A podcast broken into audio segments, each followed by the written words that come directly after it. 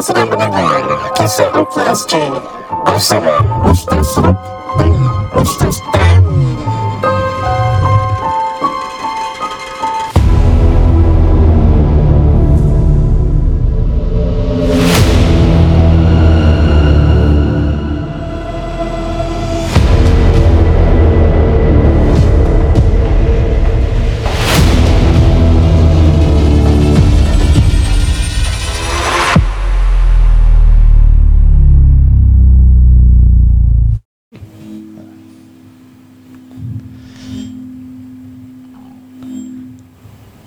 Assalamualaikum warahmatullahi taala wabarakatuh bersama saya Runuddin Zainur. Aidil Riza Fidaus Ada senang mengerancangan Kisah Rukia SG.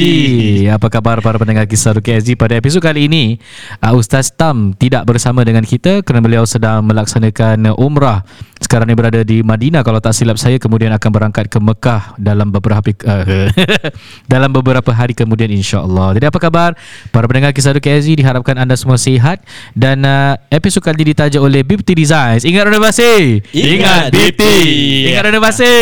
Ingat Bipti. Yeah. Uh, mereka berikan feedback eh you guys belum uh, panggil dia untuk uh, renovation punya ni. Packages diharapkan sekarang wajib bagi yang nak pindah rumah. Kalau renovation, jangan lupa ingat renovasi. Ingat Bipti. Bersama kita pada hari ini tiga jejaka dari Bipti Design. Uh, Alfian dia tak dapat datang. Dia bilang takut lambat kalau dia daripada Vietnam eh. So, so MRT lambat lah kat sana kat Vietnam. betul. Jadi dia tak dapat hadir pada hari ini. Jadi tajuk pada hari ini saya ambil dengan tajuk yang diberikan sihir eh, salah salah. Tanam sihir kubur. Jadi cerita apa ni tanam sihir kubur dan insya-Allah ada dua kongsi kisah yang akan kami kongsikan kepada anda daripada kiriman. Uh, pendengar-pendengar setia kisah Rukia SG dan insyaAllah dalam pertengahan mungkin kita akan interview sikit lah dengan jejaka-jejaka kita. Katanya mereka ada pengalaman diganggu ketika melakukan uh, khidmat renovasi. So apakah gangguan yang mereka hadapi? Nanti kita akan uh, dengarkan uh, pengalaman mereka sebentar nanti ya insyaAllah Baik, apa khabar Reza? Alhamdulillah Ustaz apa khabar? Odel, sihat? Odel? Sihat Alhamdulillah Ah, Ni Tarmizi, sihat? Sihat Ustaz Ustaz apa khabar? Sihat Alhamdulillah Tarmizi ya nama? Firdaus Fido Fidaus Asyik aku tukar nama kau je Okay, Alfian tak ada Berada di Vietnam Dia tengah buat apa kat Vietnam tu? Holiday Ustaz Oh, tengah holiday hmm, Oh. Sambil-sambil dia tengah pasang uh, Apa Trap lagi lah Untuk uh, Ho Chi Minh punya uh, Troop Apa? Trap? Trap Ah Trap-trap yang Untuk apa? Vietnam kan very popular Pasal diorang main trap Diorang pandai buat trap Trap eh? Ah, Ni apa? Yang Vietnam lawan Lawan Amerika Amerika kalah pasal Oh, diorang, oh, diorang main trap eh? Ah, main- main Ini trap. berbual pasal perang ah. Ah, perang. So Oh, diorang- Pian tengah tolong lah tu. Pian tengah tolong trap ke dia termasuk trap nanti? Agaknya dia termasuk trap. Ha, kalau lagi sebulan dia tak datang kan. Oh Kita tahu Allah Hailah Pian kau Apa kau buat kat sana? Oh, Tapi memang sebenarnya dia tengah holiday dengan isteri dia lah. Yes. Oh Masya Allah Tabarakallah. Awak semua tak pergi holiday? Ah, kita sibuk dengan uh, klien-klien Masa lah Ustaz. Ah, Kalau ada masa tu memang bagus. Tak yang penting yang penting kan? Ah, kita punya tanggungjawab kita nak laksanakan dulu. Ah, ke- macam Jadi Pian tak bertanggungjawab lah ni. Tak Yang Ya. pikul tanggungjawab dia sekarang saya. Oh dia lah oh, You cover for him ah. Yes. Masya Allah Jejaka-jejaka dari Bipti Design. Dan jangan lupa Para pendengar kisah Ruki SD Hubungi Bipti Design sekarang eh Untuk sebarang pertanyaan Mengenai hal renovasi. Okey. Tajuk pada hari ini Tanam sihir kubur. Jadi cerita apa yang saya nak sampaikan Ini salah satu pengalaman Daripada uh, Saya sendiri Sebagai seorang perukiah lah eh uh, Dipanggil untuk Merawat sepasang suami dan isteri Berdaerah west side of Singapore lah jadi mereka ni selalu diganggu dengan hadirnya jelmaan-jelmaan Pontianak, jelmaan-jelmaan pocong, jelmaan yang macam-macam lah. Dan saya ingat saya datang ni kali yang kedua. Kerana kali pertama bila saya datang tu memang ada banyak gangguan sangat-sangat. Dan kalau tak silap saya, isteri dia sedang pregnant. Jadi bila seorang isteri sedang pregnant bila kita suruh ruqyah kadang-kadang boleh mengganggu uh, kata orang tu dia punya consciousness ataupun boleh mengganggu kesihatan bayi. So I remember bila ruqyahkan kali pertama tu kita tak bikin full lah. Tapi dalam pertengahan tu nampak seperti nak berlaku rasukan dan kemudian dia saya bilang suruh buka mata. kan supaya dalam keadaan sedar kalau, kalau tidak nanti kalau terjadi, nerasukan mengganggu ketenteraman diri dengan untuk ketenteraman bayi lah so cerita yang saya nak sampaikan ni adalah rawatan sesi yang kedua. So what happened bila saya datang kita baca ayat rukyah baca baca baca baca baca. Ini this time around isteri dah melahirkan tau. Okay, so ada baby, ada budak kecil. Nampak stressful Kerana saya sangka mungkin ada postnatal blues lah. You guys know what's postnatal blues kan It's a real thing eh? Yeah. uh, Kata orang tu kemurungan yang berlaku bagi seorang isteri yang baru melahirkan anak. Postnatal depression Depression lah, dia panggil blues gitulah. Jadi bila saya rukyahkan guess what? Rasuk.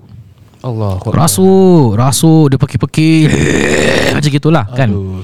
So tenangkan keadaan Dia meracau-meracau Whatever the worst thing that you can imagine Berlaku So kemudian Dah dah masa dalam tempoh 15-20 minit gitu Rukiahkan dalam keadaan seperti itu Saya sadarkan lah Dah sadarkan Dan kemudian comes the golden question. Saya tanya You guys ni bila dirawat Asyik datang je gangguan Asyik datang je gangguan Kenapa macam gini? You guys pernah merawat tak Dengan orang-orang yang pelik? Ni you need to uh, mengaku. Or Pernah tak Belajar ilmu-ilmu pelik Yang you know diturunkan Yang ada uh, Konsep-konsep kebatinan Ataupun konsep uh, Makhluk-makhluk gaib Yang menjaga sebagai dampingan dan sebagainya. Baru mereka mengaku Yang mereka pernah merawat dengan seorang dukun ni Kan Yang kononnya menggunakan Al-Quran lah. Saya panggil Uskun. Ha, Ustaz dukun lah. Tapi hakikatnya dia bukan ustaz pun kan? Hmm. So saya bilang Lah sekarang ni baru nak mengaku You should have told me before So kita dapat faham Because why Sebahagian dari rawatan ni Mesti kena ada keinsafan Dengan kesilapan yang pernah dilakukan So kalau you pernah uh, Rawat dengan dukun And even dalam penerangan Guru kami uh, Profesor Dr. Uh, Syekh Sa'ad Said Ahmad Abdu Seorang uh, ahli rukyah daripada Mesir eh? um, Dia terangkan Antara tiga rawatan ni Kalau kita orang terkena ganggu Is either kita akan pilih untuk rawat dengan tiga type of person Yang pertama kalau kita rawat dengan orang Yang namanya ahli sihir. Yang kedua Kalau kita rawat dengan orang yang ahli rohani. Ni ahli rohani ni apa nanti saya terangkan lah Dan ketiga kalau you sakit You datang untuk merawat dengan ahli ruqyah. So persoalan nak sampaikan dan tanya kepada geng Bipti hmm. Antara ni tiga ni Rawat dengan siapa yang paling teruk? Kita try dengan Odell. Rasa-rasanya Ahli fikir. Tak lah. Ahli fikir? Kau buat Okay. Ahli sihir Okay Odell cakap ahli sihir Fir? Ali sihir betul. Ahli sihir Reza? Sama jugalah Ahli sihir Okey Saya terangkan penerangan yang pertama Ahli sihir Ahli sihir adalah orang yang uh, Adakan services uh, Menjahanamkan hidup orang Ataupun membaikkan dengan cara menggunakan jin Orang datang bayar Kemudian ada uh, Ritual-ritual pelaksanaan yang dia laksanakan Untuk memastikan jin itu uh, Menuruti permintaan klien hmm. Tu ahli sihir eh Terang-terang memang salah lah Mhm. Yang kedua Ahli rohani Mereka-mereka Yang nampak peribadi yang sangat baik Nampak ikhlas ingin membantu Tapi menggunakan khodam jin okay, Menggunakan uh, amalan-amalan tertentu okay, Dengan uh, Kata orang tu Convince kita Supaya masukkan satu makhluk yang baik kononnya Untuk menjaga awak dari gangguan jin yang jahat So ini ahli rohani lah Mm-hmm. Yang ketiga ahli ruqyah syariah yang menggunakan al-Quran dengan sunnah untuk merawat dari mengusir gangguan jin. So berdasarkan tiga perkara tersebut Dr. Saad mengatakan yang paling teruk adalah ahli rohani. Kenapa? Oh Ha, ini saya ada terangkan dalam YouTube live, ni saya uh, terangkan pula dalam uh, Spotify. Jadi dapat manfaat bagi mereka yang mendengar dan juga yang menonton uh, YouTube channel lah. Begini. Kami bertanya kepada Dr. Saad kenapa? Dr. Saad menjawab, kalau awak dijemput masuk rumah, datang orang untuk halau awak keluar rumah, you dijemput tau. Okay? Someone jemput you, then ada orang luar datang halau. You rasa you nak keluar tak? You takkan nak keluar You dijemput apa? Terkejut Eh juga lah. tuan rumah suruh aku datang apa? Asal aku nak kena keluar? Versus scenario yang kedua Kau memang menceroboh masuk dalam ni. Kemudian ada orang datang halau. Ini bukan rumah kau apa? Hmm. Confirm you akan panik Dan you akan keluar. So Dr. Saad mengatakan uh, Contoh seperti itu Dan kami bertanya "M, Apa signifikan dia? Rupanya ahli rohani ni Macam apa tau? Macam yang dah jemput masuk rumah Bila orang lain datang Nak halau you tak akan keluar. Apa yang kita faham di sini? Dia akan gunakan jin, kononnya jin baik, jin Islam untuk masuk dalam badan you. Okay. Kemudian kalau datang ahli rukyah nak membantu keluarkan, dia tak nak keluar. Pasal tuan rumah dah kasih masuk apa? Hmm. Jadi kalau ahli sihir memang hantar jin memang tak diundangnya. Tapi kalau ahli rohani dia menggunakan jin kan dengan syarat you terima dan redha. Dan ini permasalahan besar yang banyak dihadapi oleh orang-orang yang terkena gangguan. Bila tahu daripada amalan-amalan tersendiri ataupun keturunan, mereka pernah terima ilmu-ilmu seperti ini. Contoh ilmu kebatinan. Manusia biasa tak akan ada that supernatural power. Melainkan dengan bantuan the unseen which is bantuan jin. So dia heran kenapa asyik gangguan, asyik gangguan, asyik gangguan. Dah rukiah datang gangguan balik. Dia dah tahu pintu masuk. Jadi kalau dia keluar pun keluar sekejap dia akan datang dan ganggu kembali. That's why dalam rawatan rukiah perlu ada penyesalan dengan perbuatan yang dibuatlah. Mhm. Okay. So ahli rohani is antara orang yang paling dangerous atau kita panggil uskun eh. Us, uh, sebenarnya dia dukun tapi berkedokkan keustadan gitulah. Okay. Now balik kepada cerita uh, rawatan saya tu. So bila dia beritahu suspek yang meng, yang dihantar ni, yang dirawat ni adalah dengan orang yang ahli rohani. Orangnya baik. Tahu dia cakap apa? Dia buat scanning, eh. Dia rawat dia bilang, "Okey, awak suami isteri ni kena ganggu." Okey. Diganggu caranya macam mana? Oh, saya dapat tahu. Yang ganggu awak yang hantar sihir kepada awak adalah bekas tunang awak yang namanya suami dan bekas tunang awak yang namanya isteri.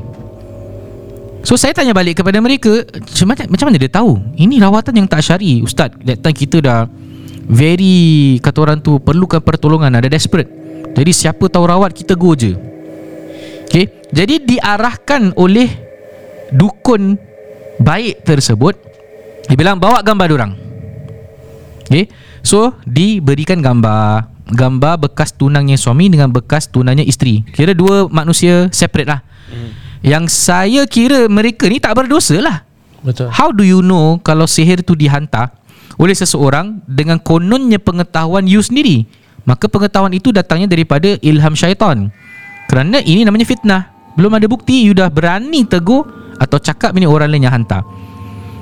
So saya bilang, then what do you do? You bagi gambar tu? Ha ustaz, saya bagi gambar ex tunang saya dan isteri saya bagi gambar tunang ex uh, apa? Ex tunang dia. Lepas tu dia buat apa? Dia ambil gambar tu Dia baca-baca Ustaz Dia tiup pada gambar tu Dia pusingkan gambar belakang tu Dia tulis-tulis nombor-nombor Dengan raja-raja itu Macam wafak gitu kan Ustaz tahu tak dia suruh buat apa Dia cakap Okay dia suruh buat apa Dia suruh pergi dekat pusara abadi tu Belakang CD tu kan. Pergi tanam kat kubur tersebut. Saya terus astagfirullahaladzim Macam mana korang tak kena gangguan selalu? You telah buat satu sihir Yang you tak sedar. Kerana level orang yang namanya dukun Ataupun ahli rohani ni Bila dia dah buat benda sy- Syirik macam gini Dia akan make sure kalau level up Dia akan suruh orang lain buat Tanpa mereka tahu tu salah Dan ingatkan dia benda betul. Dia dah brainwash. Dia akan rasa yang Oh bekas tu aku hantar. Jahat sih. You know what I did? I sampai turun tu pusara abadi. Pergi dekat kubur yang dia tanam. I just want to cari balik. Pasal tu buhul sihir tu. Bermakna dia kena gangguan. Tapi hmm. dia dah sihirkan bekas tunang masing-masing Yang tak bersalah. So bila dia jadi macam gitu Pergi lah. Tahulah pusara abadi tu lama Kubur lama kan. Hmm. Banyak semut-semut besar semua. Nyamuk jangan cakap lah. Hmm. Bila sampai Guess mana benda buhul sihir tu? Kat dalam. Dah tak ada. Uish. Dah tak ada. Spot dia jumpa lah. Yes Spot dia jumpa. Sampai dia lupa-lupa tau. Saya rasa sini lah Saya rasa sini. Semua dah korek. Oh, Kubur orang eh Kacau eh. Korek as nak check lah Betul ke dia tanam kat situ hmm. kan? Dah tak ada. So saya cakap Ini masalah besar yang dihadapi oleh sebahagian kita Di Singapura sebagai contoh Main sembarang hembus je orang ni sihir. Tak pasal-pasal orang tu kena ganggu dengan jin Disebabkan you rasa Bekas you hantar sihir Sedangkan mereka tak buat apa-apa Dan mereka tak bersalah. Jadi itu sebabnya tajuk pada hari dinamakan Sihir Tanam kubur eh Tanam Tanam sihir kubur. Ha. Hmm. Tanam Tanam sihir kubur lah. And ini baru satu kes. Sebenarnya ada lagi banyak kes di mana orang menanam sihir atas arahan dukun atau atas arahan orang-orang yang namanya uskun lah. Orang-orang baik yang kononnya uh, dengan niat nak membantu padahal dia gunakan sihir putih. Right Demikianlah uh, introduction untuk episod kali ini InsyaAllah Dan kita teruskan dengan segmen kongsi kisah Ada dua kongsi kisah yang nak kita sampaikan kepada anda pada hari ini Siapa yang akan bercerita dulu? Firdaus. Ha. Fidaus eh Fidaus. Eh, Jangan disebut siapa yang hantar tu uh, Then um, dekat sikit dengan mic uh, Kalau boleh cium mic tu Okay uh, Boleh dengar eh? Okay uh, Kongsi kisah pertama eh? Ya. Assalamualaikum Ustaz uh, Ustaz Ruk Masya Allah, Tabarakallah Terima kasih atas membaca kisah saya tadi Dan penyampaian Ustaz Real, terbaik Sampai terbayang balik tadi. Haha, saya sedang beriada dengan family tadi dekat uh, East Coast. Sambil berehat, saya dan keluarga semua shock watch your life. Oh Masya Allah uh, Mother saya dapat tahu saya balik lewat kerja Terus kena berletih. Hahaha. Okay, part 2 macam ni. Kan lepas saya ambil bag dan barang-barang saya Kan saya cakap saya balik kan. Hmm. So waktu tu Mana ada bas lagi? Terpaksa book Gojek. Jadi saya kena tunggu kat luar camp Tepi jalan Memang sunyi lah Masa tengah tunggu Gojek datang Sepanjang 15 minit tu Bau macam bunga melo. Plus bau macam benda terbakar Macam bau hangus. Saya try call Sahabat-sahabat saya lah Usually kalau saya balik lewat Saya akan inform sahabat-sahabat Atau call Ajak Teman borak-borak gitulah kan. Hilangkan rasa perasaan Seram ke takut ke. Tapi malam tu Memang malang betul lah nasib saya. Confirm pas- sahabat saya Pun dah bubuk. Dah tidur lah eh? Ha, sekali tiba-tiba mata rabun saya ni Alahai Dengan tak sengajanya Saya terpandang ada sister rock berdiri tegak atas kenderaan. Kenderaan apa tu? Dia macam bagi tu. Bagi? Which was behind me. Tempat pick up and drop off point. Ih. Entah macam mana saya kancong Tercall Gojek and minta abang tu teman berbual dengan saya Dan minta dia cem, uh, cepat sampai Is. Baik abang tu Dia tanya saya kenapa Sis muka pucat You okay?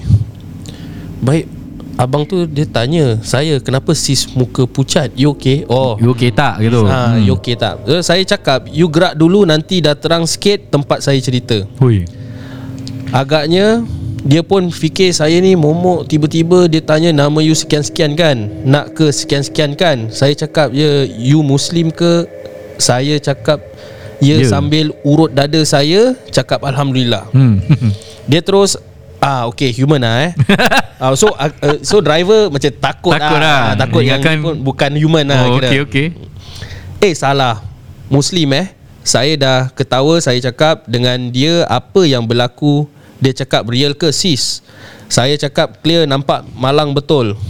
Then I ask him for permission if I can buka Ayatul Kursi dia kata okay proceed. Hmm. Masa dah sampai nak naik lift Jantung saya macam Palpitation Tiba-tiba So Dan sebelum saya nak picit butang lift tu Tiga-tiga pintu lift terbuka sendirinya Terperanjat saya Oh, selalu lift satu je. ah, Selalu buka. satu buka Ini tiga-tiga Tiga eh. sih. Okay Saya cakap dalam hati Baik jangan naik. Terus duduk kat bawah dulu Baca surah-surah apa yang tahu Ikut YouTube. Saya tenangkan jiwa dan hati saya dulu Sebab saya ada anak kecil. Takut kalau ikut Kang dah jadi masalah. Dah nak kena sewa rumah. Dan mujur saya nampak jiran saya yang baru balik Dia pun nak naik lift. Uh, Dia sapa saya Kita naik-naik sesama Nasib baik tingkat saya dulu baru dia. After that memang saya tak Masuk bilik tidur saya Tidur kat living room Tak tidur pun just baring sampai ke subuh Saya rasa demam and nak, uh, dah nak kena pergi kerja Balik stres dibuatnya Hui. Saya hantar anak saya ke sekolah pagi tu dan balik nak siap-siap nak ke kerja kepala saya mata saya berat dan panas terus ke klinik. Oh. 40 degree Celsius. Ustaz, nasib bukan COVID. Oh. Saya kena macam viral fever lah gitu. Sejujurnya saya dengan ubat ada segan silu sikit. Susah nak makan ubat. I prefer self remedy. Saya selawat minum air suam dan pupuk kan embun-embun dahi saya dengan air asam Jawa yang dah diperap dan simpan dalam fridge. Saya tumbuk bawang, merah gosok telapak kaki saya. Ni traditional cara lah eh. Ah, Alhamdulillah dengan izin Allah saya sihat balik macam biasa. Tapi ada lagi aneh berlaku dalam rumah. Hui. Ustaz pernah lebah Nampak lebam madu dalam HDB. Yes Pernah Oh. nampak lebah madu dalam HDB Seperti yang digambar uh, Pelik tapi itulah kejadian aneh dalam rumah Lagi satu TV saya on and off sendirinya TV Prism TV Baru lagi Saya biarkan je Saya letih Latih. latih anak saya dan tegas dengan suami saya jangan suka takut-takutkan dengan benda-benda ni dan megah-begahkan mereka ni rumah kita so they want to play let them play but they must not ganggu keimanan kita Eh, cannot let them play sih. By right ah. ha, betul Okay. Saya dah naik lali sebab ni rumah saya takkan pasal makhluk- makhluk-makhluk ni saya saya nak berpindah ra- randa kan. Kita kasih dia orang bingit and let them know we are the owner of the house and they cannot do anything to us. Wah. saya kuatkan diri dengan mengaji budak uh, buka surah-surah sebab kadang saya ada assignment sekolah nak kena buat kena belajar sampai larut malam. So kalau takut habislah tak submit projek-projek saya kan. Nak kata berani pun tidak takut pun tidak tapi belajar dari per- perkongsian uh, ustaz-ustaz dalam podcast YouTube semua uh, Jangan takut. Jangan takut pada mereka Tapi takut hanya pada Allah SWT Pesanan ini uh, Alhamdulillah Jadi kekal peringatan untuk saya Membakar semangat saya Masya Allah, tabarakallah. End of story eh. Ya, end of story. So, yang pertama kita kupas sikit. Ingat kat ada kerja mana tu eh? Ada bagi eh? uh, Golf club ke eh? Golf club eh? Ke airport? Airport pun Bagi I think dia pernah cerita tau dia kerja mana. But uh, Country club pun banyak bagi juga Oh, tu lah. So bagi tu kira macam small kereta kan. ha, Untuk Dia macam kereta lah Tak laju pun lah kan hmm. Tapi terus nampak Pontianak So The tanda-tanda usually diterangkan oleh ramai orang terkena gangguan sama tau Dia akan bau bunga, bu, bunga melur Dan Saya dah baca kitab Saya dah baca kitab Sebahagian tu menerangkan Kalau jin Nak buatkan perjanjian Ataupun dampingan Dia suruh mandi, mandi bunga ha, Ni amalan-amalan jin lah Dan uh, So far dalam agama kita tak adalah suruhan-suruhan untuk mandi bunga kan.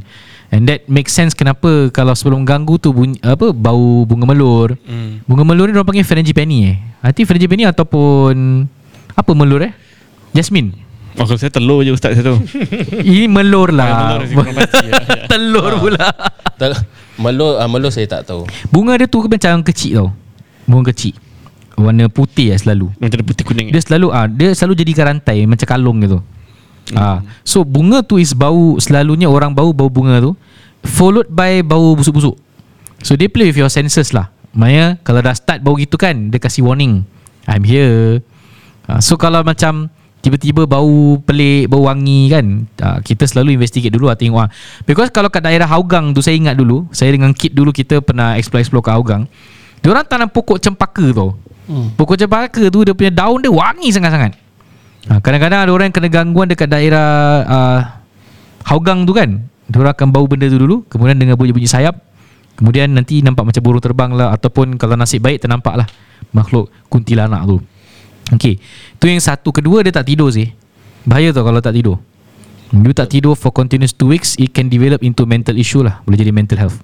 Okay So so far So far Which comes to kita punya next segment ni Sebelum kita teruskan dengan kongsi kisah Untuk you guys ni Pernah kena gangguan Semasa Buat renovation ke apa ke Tu tajuk kita pada hari ni lah Nak tahu juga Jadi kalau Pendengar nak ambil you guys Untuk buat renovation Diorang tahu you berani lah Kalau ada hantu Tak takut ada pocong? Tak ada. Ingat renovasi Ingat Ingat BT BT. You keluar. Ha, Betul. Kita mulakan dengan Odell lah. Odell ada cerita Odell Ah, tu, Senyap je tadi dia. Satu je lah. Ha, dekat sikit dengan mic. Dekat sikit dengan Tapi ni bukan cerita hantu Ada misteri aja lah. Oh ni Mesti misteri eh? lah. Okay boleh? So this one dekat East area. BTO dekat East area lah. Hmm. So what happen is Tapi ni siang uh, Around 3 to 4 plus. Hmm So kita dekat So tengah tunggu kontraktor datang kan Kita masuk Check everything uh, Lepas tu dan kita duduk kat tingkap papan lah Sebab tak ada kipas Ya Duduk kat kipas Eh duduk kat tingkap Duduk kat kipas Leceh-leceh Dah jadi hantu lah tu. Duduk kat kipas Main main phone So Renovation kan rumah kan Flooring yang flooring dong pakai floor protection. Apa floor, protection? Floor protection. Oh okay So floor protection ni dia kalau ada pasir, kalau kita pijak boleh dengar tau dia punya footstep. oh. Kering So- kering kering gitu eh Shit shot, shit shot. Shit shot Okay Okay okay Something like that lah. Okay. Sikit lebih kurang lah bunyi dia macam gitu. Okay. So tengah tengok tingkap, ambil angin, main phone, message-message. So ingatkan dengar bunyi orang pijak ni floor protection ada pasir. hmm. Dengar macam okey dah masuk pusing belakang. Tapi dekat Hmm. macam rumah BTO kan. Hmm. Tingkap dengan pintu tak jauh apa. Ya. So dengar macam betul-betul kat belakang. Pusing belakang tak ada orang. Tengok eh tak ada orang eh. Oh tak dah lari-lari sikit lah Ah, takut lah. Eh, takut, takut. Hmm. Tapi pasal kerja lagi penting kan? Ah, buat kerja dulu. Wah, Masya Allah. Ah, nasib baik kontraktor datang lagi uh, 10 minit ada sampai. Ah, dan Oh. dah settle lah. Lepas tu terlupa. Habis balik kata-kata fikir siapa eh masuk rumah. So macam fikir ah, oh maybe pasal BTO kan rumah tengah renovate kan. Uh, lain lain side punya bunyi ke maybe cuba nak sedapkan hati sendiri je tak nak, tak nak fikir pasal uh, rumah tu projek lagi lama habis. Ah, so Tapi nak- bunyi dia tu memang kat sebelah je. ah. rasa kat belakang ah. Pasal kita tengah facing tingkap apa? Hmm. pintu kat belakang apa tengah tengah main handphone dengar orang masuk bijak serit Ih. ah, pusing tak ada orang Tapi but, like okay just for the benefit of doubt lah eh. Ha. Tak rasa macam dari blok sebelah, blok sebelah pula. pasal depan dia Unit dah sebelah. uh, traffic pasal depan dengar macam uh, traffic dah nak masuk uh, TP dah baru kira uh, entrance TP ya Hmm. ada entrance TP Wow. so bising kat depan dengan bising kat belakang Lain lah, lain apa ah, so kat belakang dia bising macam alamak Mizi datang ngek, ngok, ngek, ngok. Apa dia manusia macam, buat ni? macam bijak 2 3 step macam shh, shh, shh. eh Hmm. bising belakang eh tak ada orang eh okay tak apalah Fuh, tu kisah kisah ideal eh. Oh, Siang misteri hari lah, ah, tu misteri. siang, siang hari Misteri siang hari lah ah. masalahnya siang hari eh. Siang hari Pasal rumah BTO dah lama kosong kan hmm. Tu sebabnya uh, For my side uh, Kita adakan services bacaan Baqarah Untuk rawat rumah So usually I will tell clients Kalau I nak baca Baqarah You guys keluar. After one hour datang balik. So kalau ada apa-apa gangguan I will be the first to terkena. And banyak uh, Experience atau pengalaman Yang terkena gangguan jugalah. Tapi kita peduli apa? I kasih satu contoh. Hmm. Rumah tingkat paling atas Door tu elektronik Nak kena password titik titik cik cik eh buka kan? First thing I do is I tutup and lock. I azan Teka what happen Pintu tu cik cik buka sendiri. Elektronik tau Wow. How do you explain that Azan je Dah elektronik ha, Tu one of the pengalaman yang agak menyeramkan lah Wow. Yang lagi satu I remember ni kat Tampines juga uh, Ni baca Bakara dah habis Bakara Owner rumah masih dalam rumah Together Dia tak nak keluar lah Okay Dan tiba masanya I want to spray the house Daripada dapur nak masuk hall Dekat hall tu Mind you eh Ni tingkat paling atas tau Kan atas tak ada Atas tak ada jiran? Hmm. tok tok tok tok gitu. Macam ada benda macam hinggap jatuh ke atas macam ter- tergolek gitu. Dia terkejut tau. So ustaz, tu bunyi apa? Awak tanya saya, saya nak tanya siapa? ha, kemudian tadi saya baca perkara macam mana okey? Uh, ustaz, sebenarnya bila ustaz baca perkara kat bilik tu, saya nampak ada jelmaan hitam keluar ustaz. Ha? Ini kau gangguan ni saya tak nampak pun. Padahal while I baca bakar dalam bilik, tinggal paling atas kan. Ada orang ketuk-ketuk pintu tak tak tak tak tak gitu. For me alah ni angin lah Tapi dulu mata naik ya, Dulu mata naik macam Apa ni kan Macam rasa tak sedap. So it can be lah It can be a gangguan lah eh. Either kalau dia dah uh, Jin Ammar Eh bukan Jin Amir. Jin Amir ni penunggu rumah. Rumah kosong dia duduk. Either that Atau memang dia ni Memang ada gangguan jin Yang mengikuti dia. Wallah ta'ala alam. Pasal dia selalu nampak. Ah, see. For Reza dengan Fir macam? Saya nak kata ni cerita seram ke Saya tak tahu lah Tapi Misteri, mi- misteri. jugalah Misteri. Sama. Hmm. Macam siapa? Odell yang cerita jugalah. Hmm. Uh, Ini that time Satu kali ni kita Bikin Satu rumah Dia kat north area Hmm. So uh, rumah Bilik Hampir terlepas tu tadi eh Cerita dia fast game Simple Hmm. uh, Owner rumah tu the, Kita time kita buat renovation ni How kita punya proses is Kita akan buka chat group With the owner of the house lah Hmm. So ada apa-apa Just update kat chat group Then from there Everyone will Be on the same page hmm. So satu hari ni Owner tu ambil gambar Ui. Ah, Dah ambil gambar Dalam rumah dia Ah. Dia beli Ni apa Pokok bidara Buku bidara Ah, dalam pot lah Pot semplas hmm. tu So beli Dia letak kat dapur Dia snap gambar Dia cakap ah, Ni saya letak sini. So ah, bilang Inform semua kontraktor lah Jangan alih-alih ke mana-mana. Hmm. So kita cakap ah, Okay lah. Ah, Memang Kita tak kacau lah. Hmm. So kita inform lah Kita inform semua.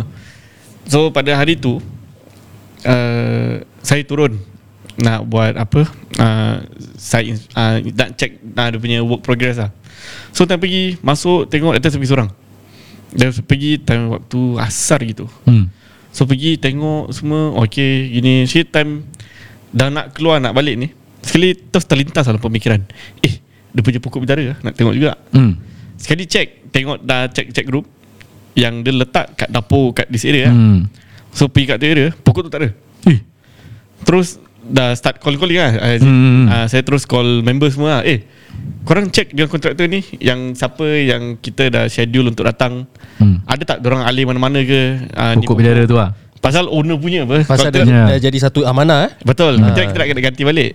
Jadi So kita call lah. Call call tanya. Semua uh, Semua Semua sekali kontraktor Yang kita schedule for that particular period kan. Semua cakap Eh tak adalah tak ada kacau. Ada nampak Tapi orang tak kacau Ah, kira kan pasal pun yang that area yang dia letak tu pokok tu, kira kan uh, sana there's no work done to that area. On the area. Kira kan that area tak terkacau je lah. Okay So dah saya cari, saya cari lah, cari kat bilik, toilet, semua semua. Then Sekali tak ada. Dah tak ada tak apa. hmm. So keluar rumah, uh, rumah dia is a corridor house lah. Hmm. And corridor dia kecil. So Corridor tengok, okay lah, dah tak ada lah. So dah dah tak ada. Hmm. So kita pun macam Okay kita diamkan dulu. Mungkin uh, Owner Semalam ke apa Dah collect balik ke apa ke. Okay. Pasal dalam message Dia letak Dia letak sini dulu kan. Okay. So dah gitu uh, On that same day juga Tapi ni dah macam nak maghrib itu Okay. Ni yang kita terkejut Owner dia ambil gambar tu pokok Tapi betul-betul kat luar rumah. Eh Kat gate lah tu sebab. So saya terkejut Saya cakap eh Ni macam boleh kat luar rumah Terus owner tanya Tadi kau buat site inspection Tak ada apa-apa Kat luar rumah luar rumah kau dah tengok tak ada? Ah, Eh serius ah So Ya, sabar. Okay okay So owner ambil gambar Ha. Itu pokok betul-betul kat luar rumah Kat tepi gate ah. Dia snap Dia cakap Eh Asal pokok ni boleh ada kat luar rumah Ah. Siapa Siapa letak sini Terus kita dah macam Ya lama Ini macam nak explain. Padahal ni tadi saya kat, kat rumah tu ah, Ni memang ah, Apa Betul tak nampak Kira-kira kalau kat luar rumah pun Nampak obvious apa Obvious Yang dia ambil gambar tu Tempat obvious Mesti masuk Mesti boleh perasannya Ui ah, Unless kalau mata kena Butakan apa tu Walau-walau lah kan Ah sih Siap Atau ni misteri lah Ni misteri lah Ni misteri lah So kira kan kalau nak ikut dia punya apa uh, timeline eh. Kira kan time saya datang tu tak ada. Uh, sampai dia datang tu in between kira kan tak ada kontraktor langsung. So when dia sampai dia send gambar pula pokok tu kat luar. Eh. Ah, tu dah kan misteri lah. Misteri sih ni Ah ni misteri misteri. Wow Ini jadikan reels bagus ni ha. Kasih eh, buat buat Ah. Kasih dia kasih dia Ya, ini nanti saya buat reels lah eh. Si Odell dengan Reza kena Letak muka Firdaus kena gangguan. lah. Ah, sikit. Tengok Fidaus punya cerita seram kita buat reels. saya, saya dah pencen okay, Afir, your cerita? uh, Saya actually Saya Saya want to nak tanya Hmm. Uh, Pasal saya, saya Saya nak tanya Pasal ni saya curious Saya curious eh um, Zaman sekarang Kita dah ada ac- Access tu Macam video-video Orang buat rumah Apa tu semua kan Saya ternampak tau Ada dua benda yang Caught saya pay attention Hmm. Satu Certain contractors Will Ini obviously Diorang akan dengar cakap Klien lah eh Hmm, hmm. Owners eh Diorang akan letak benda-benda sembayang ataupun benda-benda macam tangkal ke apa ke Hmm. hmm. kat bawah tile sebelum orang seal it off. Eh, really ah? Yes. So orang akan macam okay first kita buat cement screed apa? Ah. So okay let's say bare uh, bare bare condition kita buat cement screed ke apa semua. Hmm. Ada orang buat letak dulu macam piece of paper ke apa with tulis-tulisan ke apa then orang cement screed. Eh, serious jadi, ah? Eh. Jadi tak akan nampak tau evidence. Kalau let's say you cari satu rumah pun tak dapat. Eh. Entrance of the house. Ya, entrance of the house entrance. Dekat tiling bawah tu Diorang tanam Yes. Ah, Subhanallah Boleh So- jadi gangguan Because of that eh Yes Jadi soalan saya ni Bila saya dah nampak benda gini um, Kalau let's say Kita panggil Macam ustaz eh Untuk merawat eh Hmm. hmm. uh, Untuk untuk buat rawatan eh um, eh, Let's say owner pun tak Admit ke apa ke Hmm, tu semua Atau owner tak tahu. Ya yeah, can, How can we Let's say benda tu adalah Memang tu benda tu macam Hmm. hmm. asbab aja apa Ya. Tapi can we Macam Baikkan keadaan tu As in the uh, Can can The uh, Rukia session uh, Buat Rumah tu semua okay balik Even Without Keluarkan benda tu? Depends. Uh, Usually kita diajarkan oleh guru-guru kami Bahawasanya perlu ada keyakinan benda tu Nak nak bandingkan dengan Al-Quran. Of course lah Al-Quran tu lebih Berkuasa lah. Ya. Kerana ni kalam-kalam Tuhan kan. But kadang-kadang ka- kita hanya meng- mengamalkan baca Al-Quran kepada air kemudian spray around the house.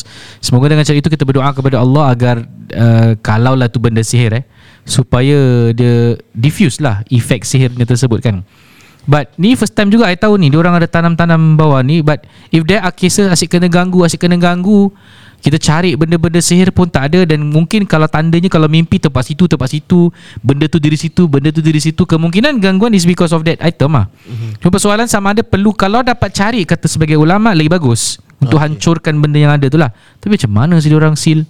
Yeah. How you know this benda? Ada you you saw? Video ada banyak sekarang Uh, actually, Astagfirullah. Macam orang pun share-share Eh. Itu yang buat kita macam takut Ah, Yang kita kita yang buat Ya ya ya ya. ya. Pasal we do renovation balik, kan. Banyak belanja sih nak Oh, yalah, yalah, yalah. balik, Nak kena naik batu bela- belanja Okay, when you say is entrance tu ma- entrance mana? Masuk rumah the first Masuk tiling. Ah, ah, Selalu buat about, about first two tiling itu lah yes. Oh really ya? Mm. Ada video yang ini Dia cakap tu lah. Ah. Dorang seal back lah Wow. Pasal apa kalau maksud- maksudnya macam yalah kita uh, ni mungkin bangsa lain eh kita Hmm, kita hmm, tak tahu lah. eh.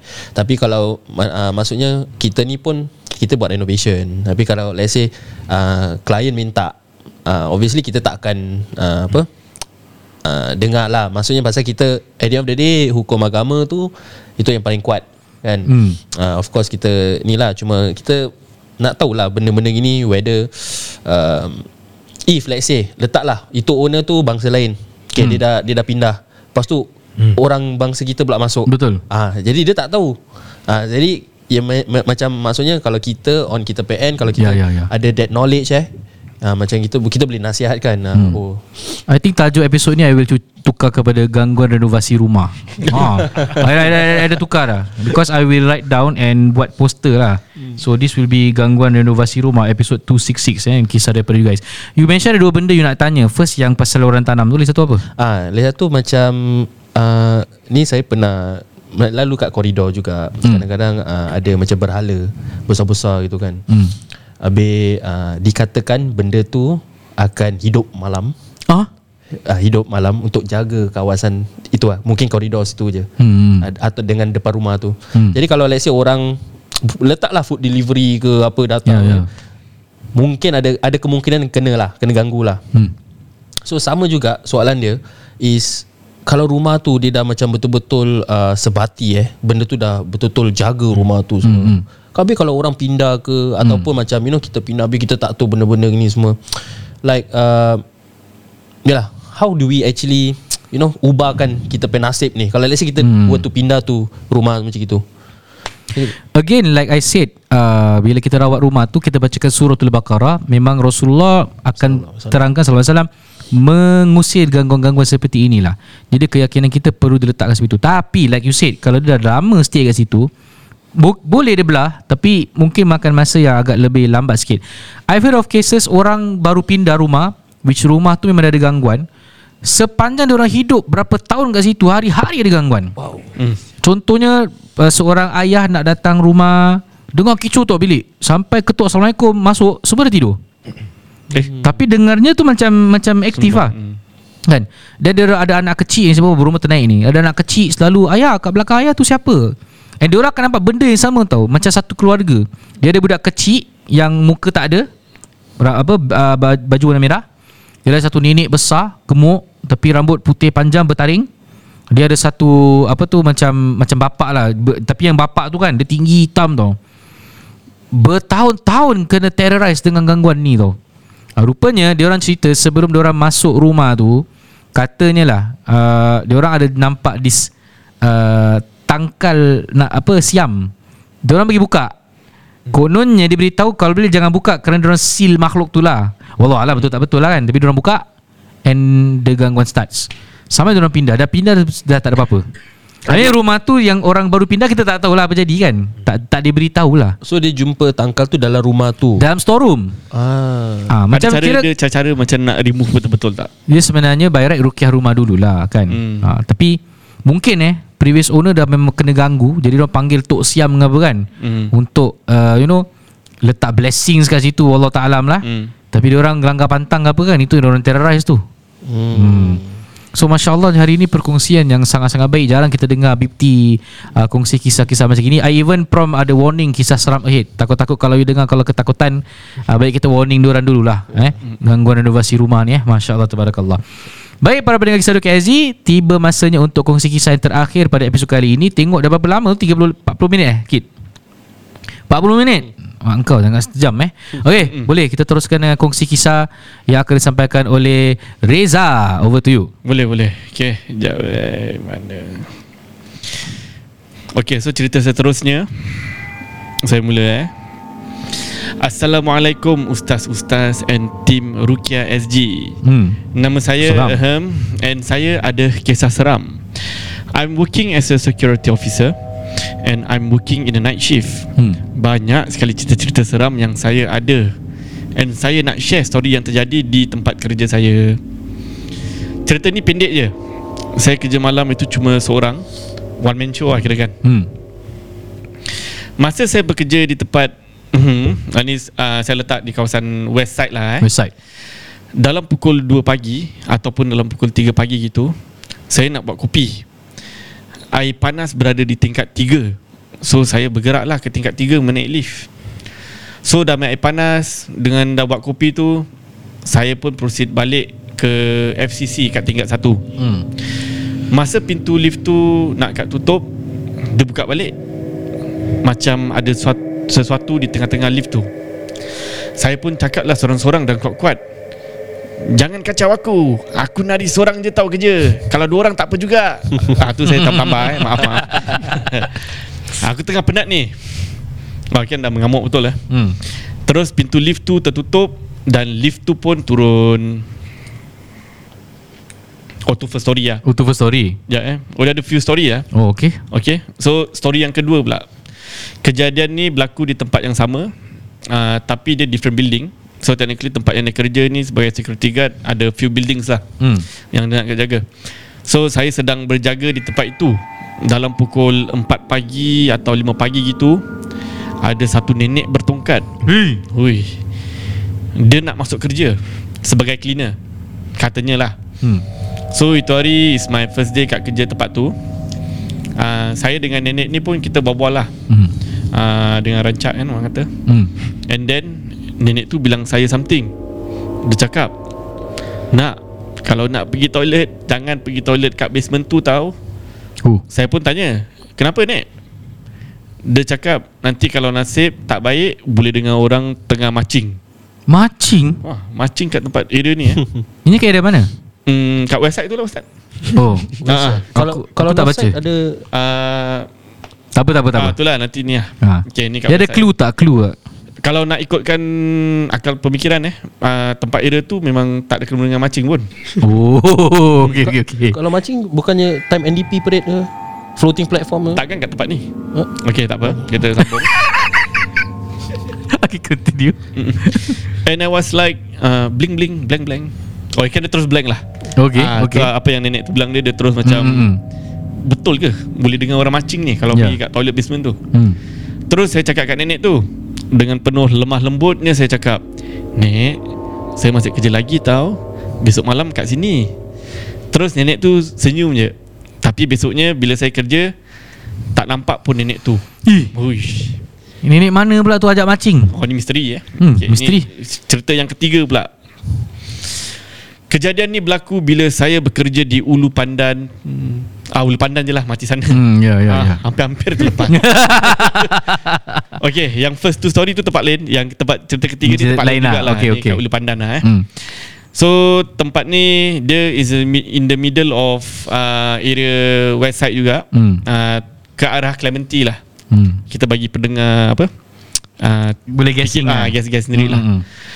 Saya kena jaga seorang Di satu pos ni On my right side Is tempat uh, Kerja saya tu Dan sebelah kiri saya pula Is the hutan Hmm. Oh kira kan Maksudnya tempat pos yang dia jaga ni Sebelah kanan tempat kerja Sebelah kiri dia punya hutan lah Hmm. So saya that time Tengah tengok TikTok kat phone All of a sudden Hmm. Ada bunyi di atas pos Yang saya jaga tu Bunyi macam orang Dragging a metal rod on the roof Ui. Rrrr, gitu eh. Saya tengoklah atas Dengan cakap Eh bunyi apa sih? Terus bunyi tu senyap. Saya pun tengoklah bawah balik. Sekali ternampak Ada katak besar. Katak besar. Ah katak besar. Ni tengah nak Saya pun tengah nak matchkan story dia lah ni. So ada bunyi kat atas Terus tengok bawah katak besar. Hmm. Saya pun cubalah halau katak tu Pakai penyapu. Tengah nak halau katak tu Ada bunyi lagi tu metal rod dragging. Saya pun tengok atas lagi. Hmm.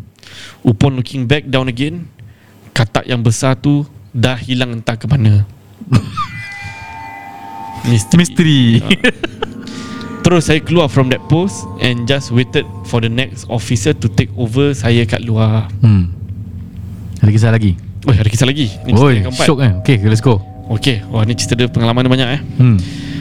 Wah ni uh, Cerita yang keempat ni Pengalaman dia pula Di uh, Lain tempat So kira-kira dia security officer Technically tempat yang dia jaga semua Dia Hmm. gangguan lah So cerita yang kisah keempat ni Kejadian ini berlaku Semasa saya bekerja di uh, Salah satu sekolah Udah banyak banyak kerja tempat tempat kerja dia banyak eh. Ah, tempat Hmm. kerja banyak ni Hmm.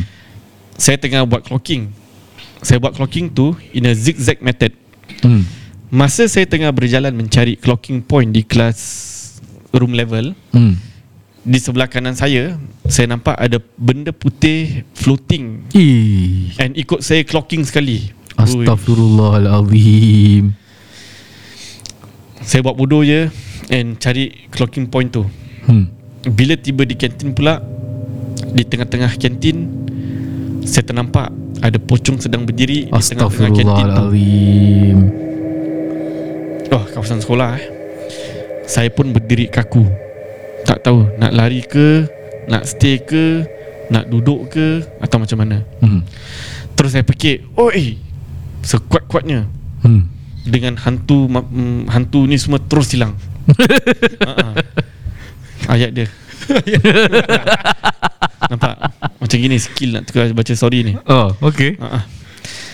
Masih ada lagi Banyak story-story Oh. Yang saya boleh ceritakan Kat Ustaz Bila saya bekerja sebagai night shift ni Hmm. Banyak dugaannya Ustaz Betul? Apa-apa pun Tawakal je Update saya ya Ustaz Bila nak upload kat YouTube nanti Oh, ni bukan you. YouTube, ni dekat podcast lah. Dah inform dia.